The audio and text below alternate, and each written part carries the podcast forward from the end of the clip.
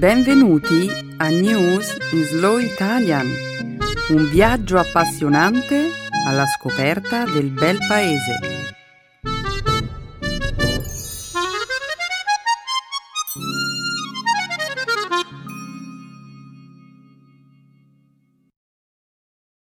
Oggi è giovedì 27 aprile 2017. Benvenuti al nostro programma settimanale News in Slow Italian. Un saluto a tutti i nostri ascoltatori. Ciao Benedetta, un saluto a tutti. Nella prima parte del nostro programma, oggi commenteremo i risultati del primo turno delle elezioni presidenziali francesi. Parleremo poi della Marcia per la Scienza, una manifestazione che si è svolta la scorsa domenica in coincidenza con la giornata della Terra. In seguito commenteremo una sentenza emessa di recente da un tribunale italiano che ha stabilito un possibile nesso causale tra l'uso del telefono cellulare e l'insorgenza del tumore del cervello. Infine concluderemo questa prima parte della trasmissione con una notizia che arriva dal Messico, dove una squadra di calcio ha escogitato un nuovo metodo per ricominciare a vincere. Davvero? E come pensano di farlo? Dedicando più tempo all'allenamento? No, questa squadra messicana ha trovato una soluzione molto più creativa. Ha chiesto a una maga di realizzare un rito magico. Wow! E immaginavo che questa notizia ti avrebbe affascinato, Stefano. Ora, prima di presentare la seconda parte del programma, vorrei comunicare ai nostri ascoltatori che il calendario di Speaking Studio per il mese di maggio è stato pubblicato sul nostro sito. Vorrei inoltre invitare gli abbonati che desiderano partecipare a Speaking Studio ora o nel prossimo futuro a compilare il nostro questionario online, specificando quale potrebbe essere per loro l'orario più comodo per prendere parte alle attività offerte. Benissimo. E dimmi, Benedetta, tu partecipi alle attività di Speaking Studio? Sì, cerco di farlo ogni volta che c'è una sessione attiva. Dovresti farlo anche tu, Stefano. Ma ora continuiamo a presentare il programma di questa settimana. La seconda parte della trasmissione sarà dedicata, come sempre, alla cultura e alla lingua italiana. Il segmento grammaticale ci illustrerà con numerosi esempi l'argomento che abbiamo scelto di esplorare questa settimana. I pronomi indefiniti, alcuni e altri. Infine, concluderemo la puntata con una nuova espressione idiomatica. Essere una frana. Eccellente, Benedetta. Grazie Stefano. Diamo inizio alla trasmissione.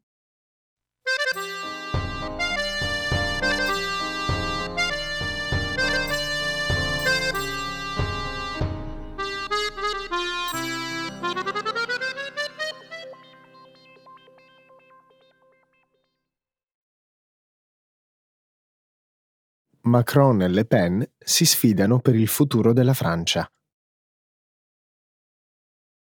Domenica 7 maggio gli elettori francesi andranno nuovamente alle urne per eleggere il loro prossimo presidente della Repubblica e decidere il futuro del loro paese. Secondo i sondaggi, Emmanuel Macron, il candidato centrista filo europeo, ed ex ministro dell'economia del governo Hollande, sconfiggerà Marine Le Pen, la leader dell'estrema destra euroscettica ed anti-immigrazione. I due candidati si affronteranno al ballottaggio dopo aver vinto il primo turno di voto la scorsa domenica. Come è emerso dai risultati definitivi, Macron che ha fondato il partito indipendente En Marche, appena un anno fa si è aggiudicato il primo posto all'appuntamento elettorale della scorsa domenica, con il 24% dei voti, mentre Le Pen ha ottenuto il 21,3%. Per la prima volta, nessun candidato appartenente ai due partiti che hanno dominato la scena politica francese negli ultimi sei decenni, i socialisti e i conservatori, si è qualificato per il secondo turno elettorale. François Fillon, il candidato del centrodestra, è arrivato terzo, ottenendo quasi il 20% dei voti. Macron si è impegnato a dare nuovo impulso all'economia francese, attualmente in difficoltà, ad abbassare il tasso di disoccupazione e a mantenere forti legami con l'Europa. Le Pen ha annunciato che, nel caso venisse eletta, il suo primo provvedimento, in qualità di presidente, sarà quello di imporre un blocco temporaneo all'immigrazione. La candidata del Fronte Nazionale ha inoltre promesso l'uscita della Francia dall'Unione Europea. Il risultato della scorsa domenica è un buon segno per l'Unione Europea. In modo molto simile al risultato delle elezioni olandesi del mese scorso, dimostra che esistono dei limiti al trionfo del tipo di populismo che ha portato alla Brexit e all'elezione di Donald Trump. Sì. Inoltre è stato interessante vedere come gli ex avversari di Macron hanno fatto fronte comune intorno a lui. Domenica sera Fillon ha detto che la vittoria dell'estrema destra porterebbe soltanto divisioni e infelicità e Benoît Hamon, il candidato socialista, ha esortato persino i membri del suo partito a votare per Macron. La reazione degli altri candidati non è per nulla sorprendente, Benedetta. Le Pen, con ogni probabilità, adotterebbe delle riforme in completa antitesi con le loro preferenze politiche e finirebbe per isolare la Francia dal resto dell'Europa. A me, in realtà, è sembrata molto più interessante la reazione che c'è stata negli Stati Uniti. Cosa ti riferisci specificamente, Stefano? Beh, è evidente che Donald Trump, almeno a giudicare dal tweet che ha pubblicato dopo l'attentato degli Champs-Élysées, eh, preferirebbe Le Pen. Secondo Trump, eh, Marine Le Pen sarebbe più efficace contro l'immigrazione e il terrorismo. Inoltre, una vittoria di Le Pen in Francia potrebbe essere letta come una conferma del fatto che l'elezione di Trump negli Stati Uniti sia stata il risultato di una tendenza politica globale e non un semplice colpo di fortuna. L'establishment statunitense, invece, ha già espresso il suo appoggio per Macron. Sì, è vero. La maggior parte dei politici americani appoggia Macron le sue politiche economiche ispirate al libero mercato piacciono ai repubblicani, mentre la linea radicale promossa da Le Pen sul tema dell'immigrazione spaventa molti, nell'area democratica come in quella repubblicana. Ad ogni modo, ora sta al popolo francese decidere.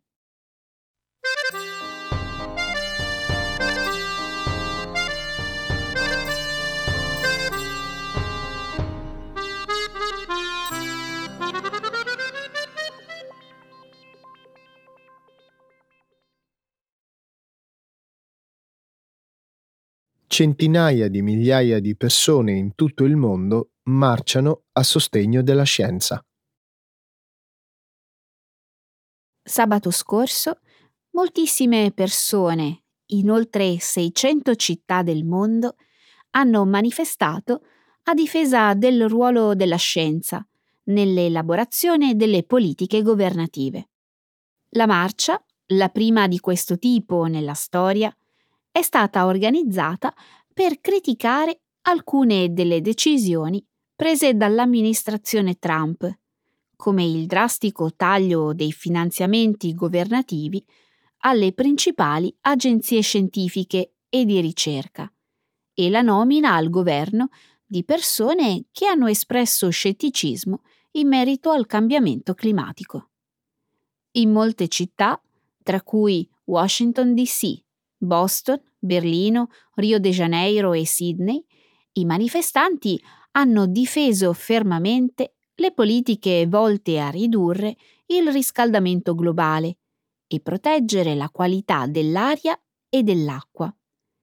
Negli Stati Uniti molti hanno sottolineato come il taglio dei finanziamenti alle organizzazioni di ricerca eliminerà numerosi posti di lavoro, danneggiando inoltre le economie locali. Il piano di bilancio dell'amministrazione Trump prevede un taglio del 31% dei fondi dell'Agenzia per la protezione dell'ambiente, parallelamente al licenziamento di un quarto dei dipendenti di tale agenzia, così come un taglio del 18% dei fondi destinati agli istituti sanitari nazionali. Le manifestazioni dello scorso sabato, tuttavia, hanno suscitato anche qualche perplessità. Alcune persone hanno espresso il timore che concentrando il loro messaggio critico sulle politiche dell'amministrazione Trump, le marce avrebbero finito per politicizzare la scienza. Secondo altre voci critiche, gli organizzatori dell'evento, mettendo in primo piano temi come le disuguaglianze razziali e di genere nel settore scientifico, avrebbero espresso un messaggio confuso, facendo quindi passare la scienza in secondo piano. Tu hai partecipato alla marcia, Benedetta? Sì, certo. Tu sai bene quanto questi temi siano importanti per me. Sì, lo so. Anch'io ho partecipato e devo dire che vedere così tante persone intorno a me mi ha riempito di speranza. Comunque, io mi chiedo, non ti sembra che ci sia una certa logica in queste critiche? Non è forse vero che con questo tipo di manifestazioni si rischia di trasformare la scienza in una questione politica, danneggiando di fatto la causa per cui si manifesta? Io credo che in un caso come questo sia impossibile tracciare una chiara linea di separazione tra scienza e politica. Ma certo che è possibile. Per come la vedo io, l'obiettivo della marcia era quello di riaffermare l'indipendenza della scienza dalla politica. I politici devono interpretare i dati scientifici e poi trarre le loro conclusioni. Quello che non possono fare è ignorare la scienza. Quindi, secondo te, se Trump non fosse stato eletto presidente, queste manifestazioni non avrebbero mai avuto luogo? Mm, non so che dire. Forse è vero che queste marce hanno politicizzato la scienza. Molti ritengono tuttavia che il silenzio non sia un'opzione accettabile.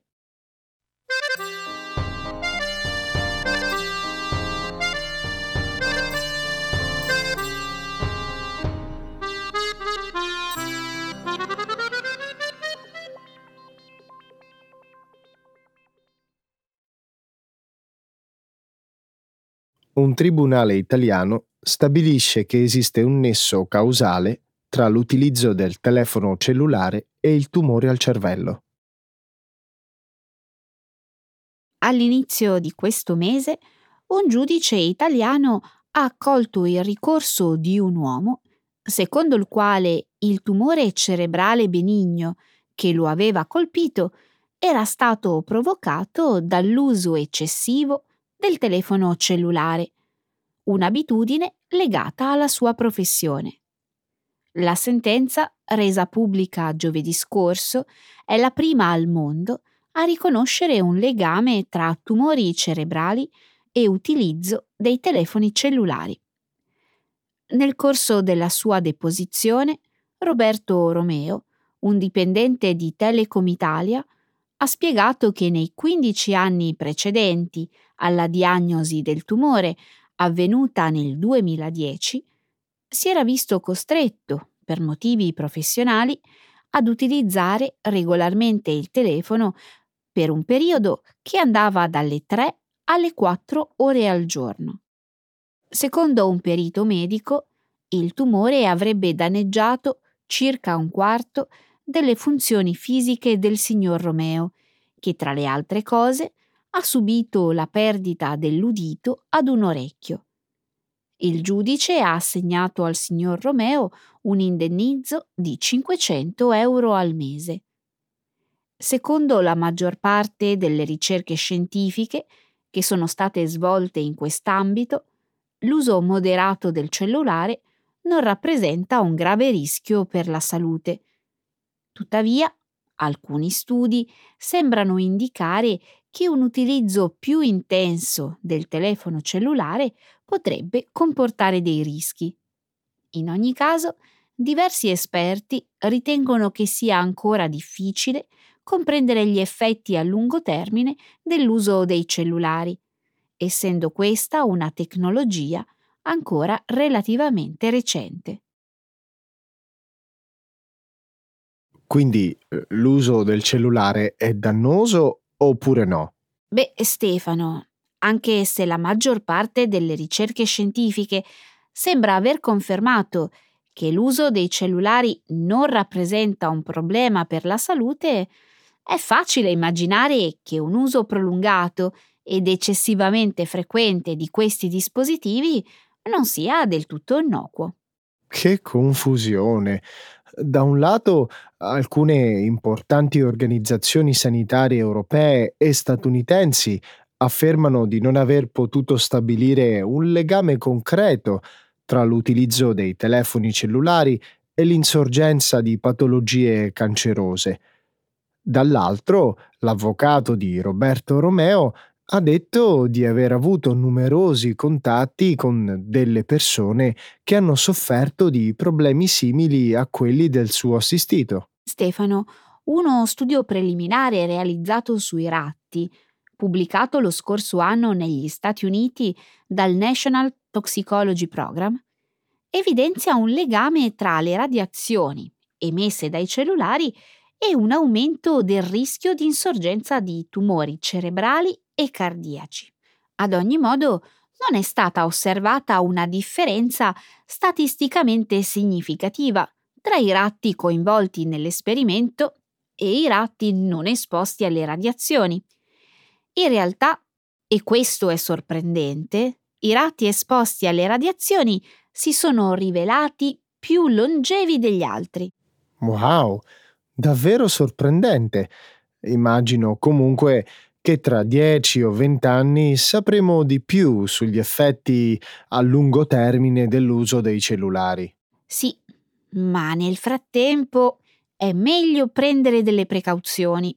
Come ad esempio usare degli auricolari antiradiazione, oppure tenere il telefono il più lontano possibile dal corpo? Sì, e ogni tanto magari potremmo fare qualche telefonata come si faceva una volta, usando una linea fissa.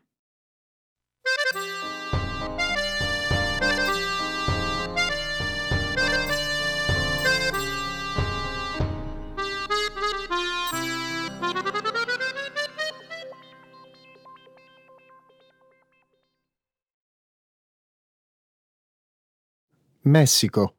Una maga esegue un rito per liberare una squadra di calcio da una maledizione. I tifosi di una squadra di calcio messicana hanno chiesto a una nota maga di esorcizzare la maledizione che, secondo loro, avrebbe impedito alla loro squadra di vincere un titolo di campionato per vent'anni.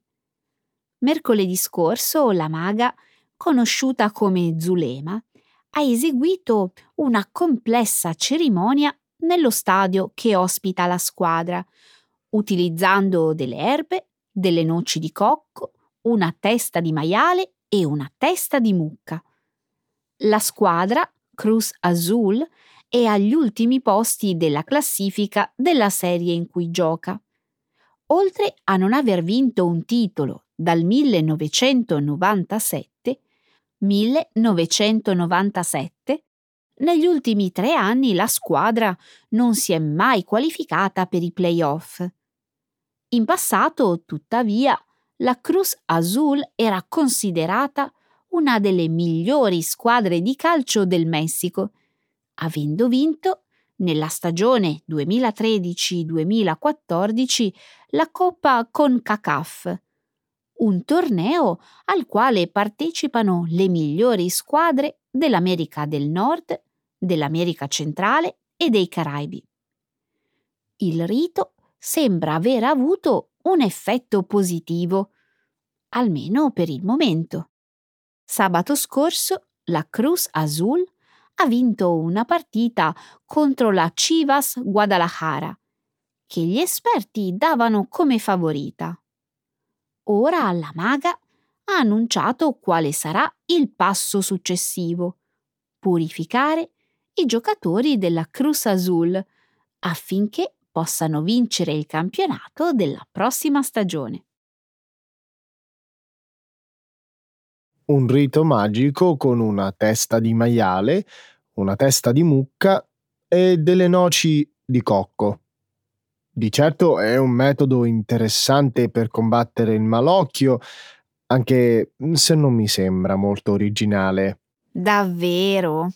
E quali altri metodi sono stati utilizzati in passato per esorcizzare delle maledizioni calcistiche? Nel 2001 i giocatori del Southampton, una squadra di calcio inglese, dopo una lunga serie di sconfitte, chiesero ad una maga di liberarli dal malocchio. La maga, camminando con un calice di legno in mano, spruzzò dell'acqua lungo il perimetro dello stadio e disse agli spiriti maligni di allontanarsi. A quanto sembra, il rito funzionò. Quello stesso pomeriggio la squadra vinse una partita. E durante il resto della stagione? Beh, ci furono degli alti e bassi. Ad ogni modo, non è questa la mia storia preferita. E qual è la tua storia preferita? Nel 1969, 1969, la nazionale australiana desiderava così tanto qualificarsi per la Coppa del Mondo del Messico che chiese a un sacerdote voodoo di formulare un incantesimo contro i suoi avversari nelle preliminari. Dopo il rito, la squadra vinse immediatamente una partita e il sacerdote chiese un compenso per i suoi servizi. La squadra, però, decise di non pagarlo. A quel punto il sacerdote formulò un nuovo incantesimo, diretto questa volta contro i giocatori australiani. Quell'anno l'Australia non si qualificò per la Coppa del Mondo e di fatto nei 36 anni successivi si qualificò una volta sola. Una storia interessante, non c'è che dire, anche se è possibile che queste maledizioni abbiano un effetto semplicemente perché le persone vogliono credere che abbiano un effetto. Chi lo sa? Tutto questo sembra un po' sciocco, ma in realtà gli incantesimi e i riti magici sembrano essere una parte essenziale della cultura sportiva.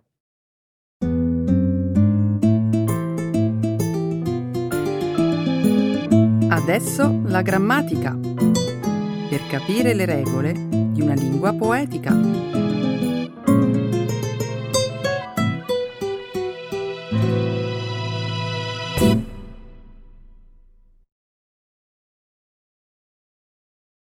The indefinite pronouns alcuni and altri.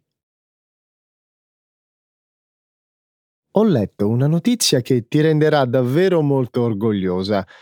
Secondo il rapporto di Bloomberg Global Health Index, su 163 paesi presi in esame, gli italiani sono il popolo più sano del mondo. Secondo te, a cosa va il merito di questo importante risultato? Beh, sicuramente alla nostra meravigliosa dieta mediterranea. Indovinato. Il rapporto afferma che, malgrado la crisi economica, gli italiani continuano a mettere al primo posto il benessere e lo stile di vita. Ovviamente questa notizia ha reso felice tutti, anche se alcuni si sono detti piuttosto preoccupati. Preoccupati? Di cosa? Non ti seguo, Stefano, spiegati meglio. Se alcuni sono rimasti soddisfatti della notizia, altri si sono detti preoccupati del fatto che le nuove generazioni stiano abbandonando la dieta mediterranea per seguire le tradizioni alimentari di altre culture come quella americana o nord europea, decisamente meno salutari. Pensi che siano timori legittimi? Mm, sono piuttosto perplessa. Secondo me si tratta di allarmismo bello e buono. È vero che la globalizzazione e stili di vita più frenetici stanno modificando il modo in cui si alimentano gli italiani, ma secondo me non c'è da preoccuparsi. Non sono d'accordo. I dati relativi all'aumento dell'obesità e del sovrappeso tra gli italiani, soprattutto tra i minori, dovrebbero far riflettere tutti. Sono dati più che allarmanti. Forse hai ragione tu, Stefano. Io però continuo a pensare che a fronte di alcuni che si alimentano in modo sbagliato, ce ne sono tantissimi altri che prediligono il cibo di qualità e seguono un'alimentazione bilanciata. Non posso darti torto, Benedetta. Su questo hai ragione tu. Su una cosa concordo con te, Stefano. L'importanza di insegnare alle nuove generazioni sane abitudini alimentari Genitori e istituzioni scolastiche dovrebbero impegnarsi attivamente per promuovere la dieta mediterranea a scuola e a casa. Hai assolutamente ragione. A tal riguardo, lo sapevi che esistono scuole in Italia che promuovono la dieta mediterranea? Ce ne sono addirittura alcune che offrono ai propri studenti cibi freschissimi, coltivati con metodo biologico e che riducono l'impatto ambientale relativo alla gestione delle mense. È davvero un'ottima iniziativa. Sai dove la mettono in pratica? Tempo fa ho letto su un quotidiano che a Samassi, in Sardegna, ai bambini della scuola materna vengono offerti alla mensa piatti della tradizione locale, alcuni dei quali sono vere e proprie prelibatezze. Che bambini fortunati! Purtroppo tanti altri non lo sono altrettanto. Hai ragione. Pensa che a questi bimbi sardi, invece di patatine fritte e merendine confezionate, viene servito pane con ricotta e miele. Mmm, che bontà! Mi hai fatto venire l'acquolina in bocca. È inevitabile quando si parla di manicaretti tanto deliziosi. Bisogna sottolineare però che l'importanza di questa iniziativa va oltre il cibo, perché insegna ai bambini a riconoscere i diversi alimenti e da dove provengono. Hai proprio ragione. Dammi qualche dettaglio. Beh, la scuola materna di Samassi collabora attivamente con l'azienda agricola locale che fornisce i prodotti per la mensa organizzando visite per i bambini che possono così comprendere meglio come il cibo arrivi nel loro piatto. Davvero una bella iniziativa, mi piace proprio. Complimenti a questa scuola. Non credi che meriterebbe un bel premio? Beh, in realtà lo hanno già ottenuto. Il comune di Samassi, la scuola materna e tutti coloro che hanno partecipato al progetto hanno ricevuto il premio per la miglior mensa italiana a basso impatto ambientale del 2016. Ecco le espressioni, un saggio di una cultura che ride e sa far vivere forti emozioni.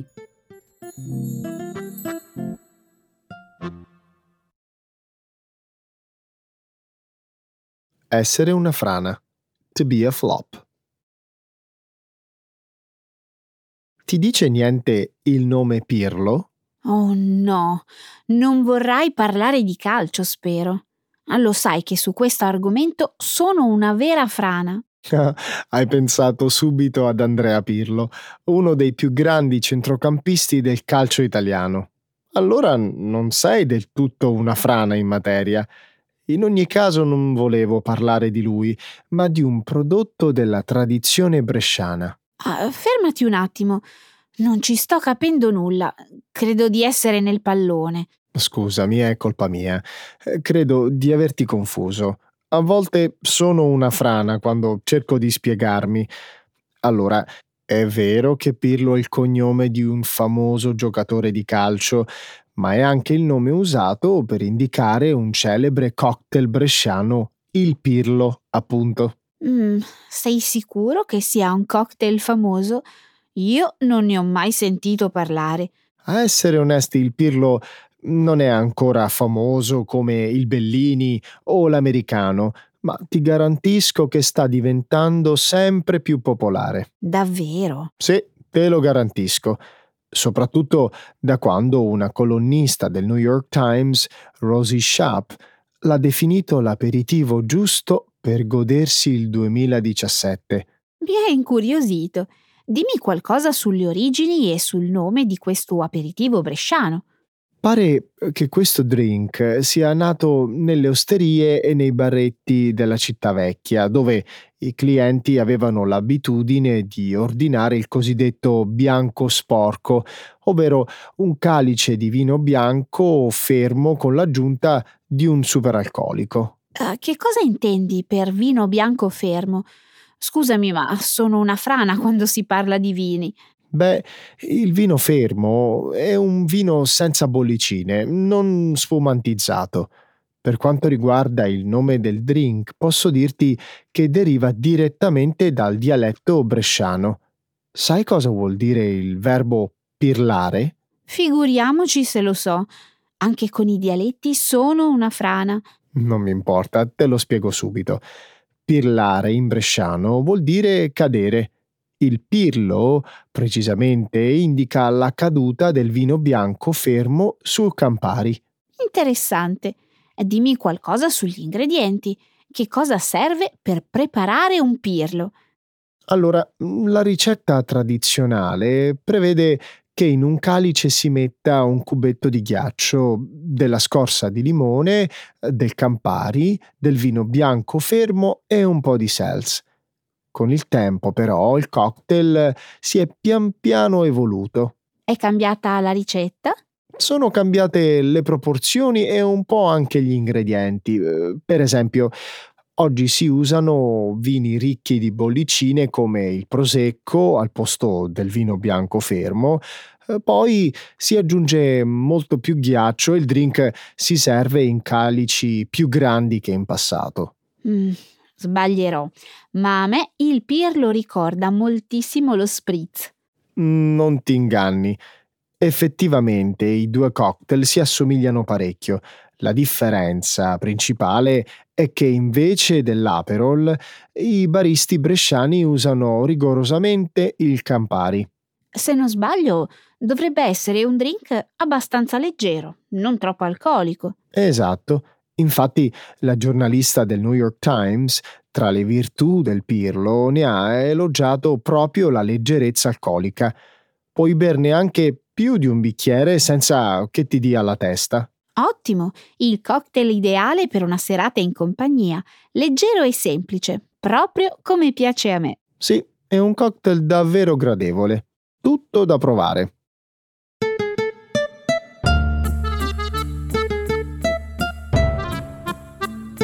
Siamo arrivati alla fine di questa puntata.